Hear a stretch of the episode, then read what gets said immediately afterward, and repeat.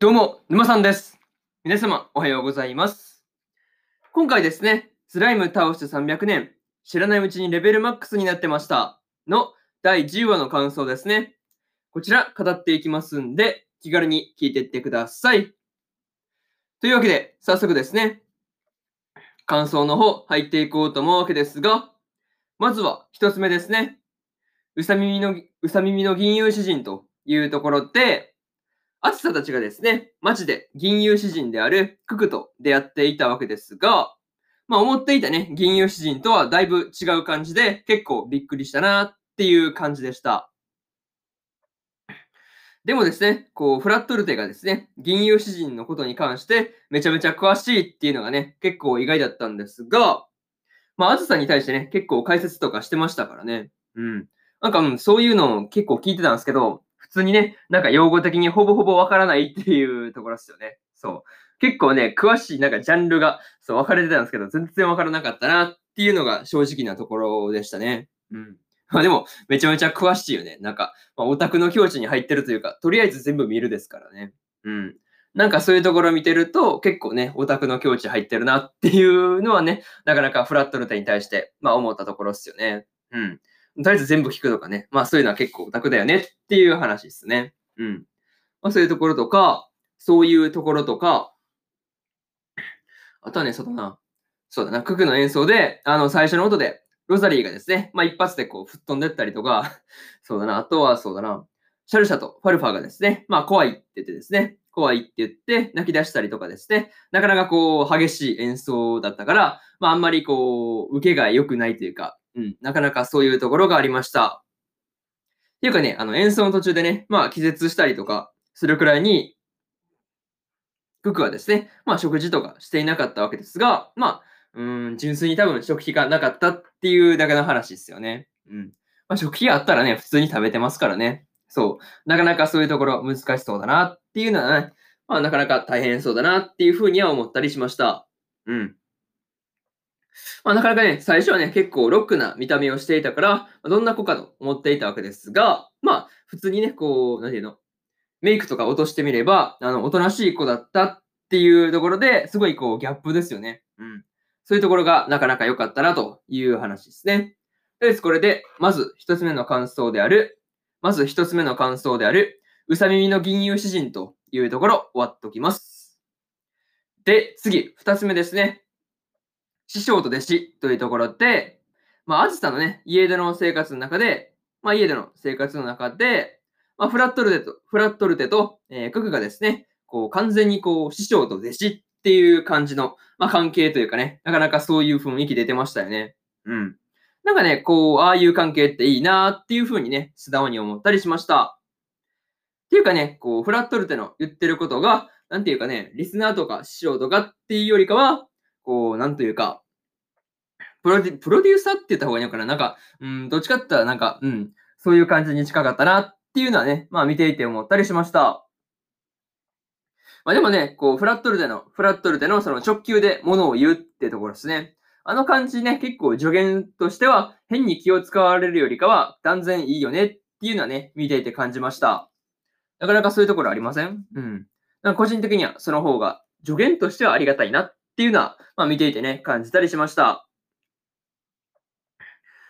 あとはね、こう、ライブが終わった後で、フラットルテが戻りたくなったら戻ればいいっていう風にね、まあ、あの、ククにね、伝えてるっていうところですね。アホがね、結構いいシーンだし、好きなシーンだったりするんですよね。うん。いや結構ね、こう、なんていうか、ククとですね、フラットルテの絡みがですね、いい感じだったんで、まあ見ていてね、微笑ましい気分になれたっていうところでした。うん。本当にいい感じですよね、この二人ね。そう。いや、この二人の絡み結構いいからずっと見ていたかったわっていうのが、まあ本音のところですよね。うん。まあそういうところ見ていて思ったよって話で、二つ目の感想である、師匠と弟子というところ終わっておきます。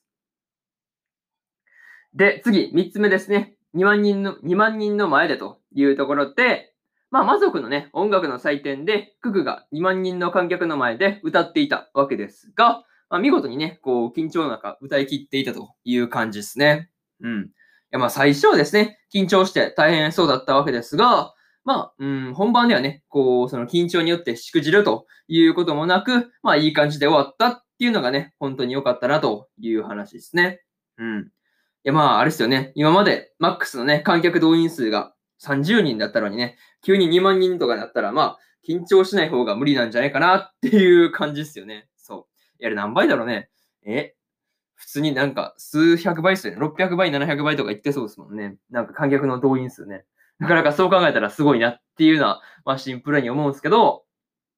まあそれでね、こう歌い切ったっていうのは普通にすごいですよね。うん。まあしかもね、こう今回の曲のタイトルですね。あれがそうだな、うん、ありがとうっていうタイトルだったわけですが、まあなかなかね、これだけでもじわるところがあるんですが、いやー、なんて言うんだろうね。こう、誰に向けてのありがとうなんだろうなっていうとね、なかなかそういうところとか考えると結構深かったりするよね。そう。そう。誰に向かってのありがとうなんだろうっていうのを考えるとなかなか面白いよねっていう話ですね。うん。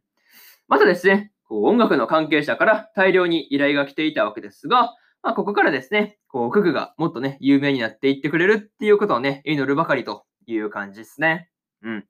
そういうところで、3つ目の感想である、2万人の前でというところ、終わっておきます。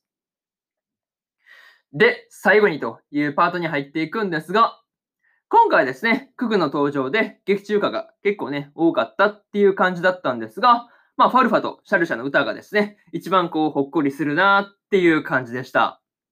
まあ、歌詞にですね、哲学的な内容がね、ちょこっとだけですけど、含まれていたっていうのがね、なんていうか、こう、曲調とのギャップがあって、すごい面白かったというか、うん、良かったなというふうに感じました。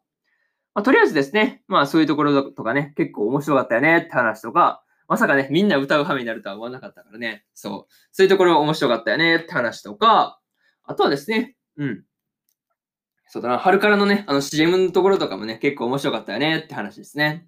まあね、そういうところも面白かったし、そうですね、こう、ライブも成功したククがです。ククがですね、こう、こっからのね、こう、ククの成功ですよね。まあそういうところもね、まあ祈るばかりという感じなんですが、まあね、フラットルテとのね、絡みも、まあ、見れるならね、もうちょっと見たかったなっていうところではありました。うん。そういうところとかですね。うーん。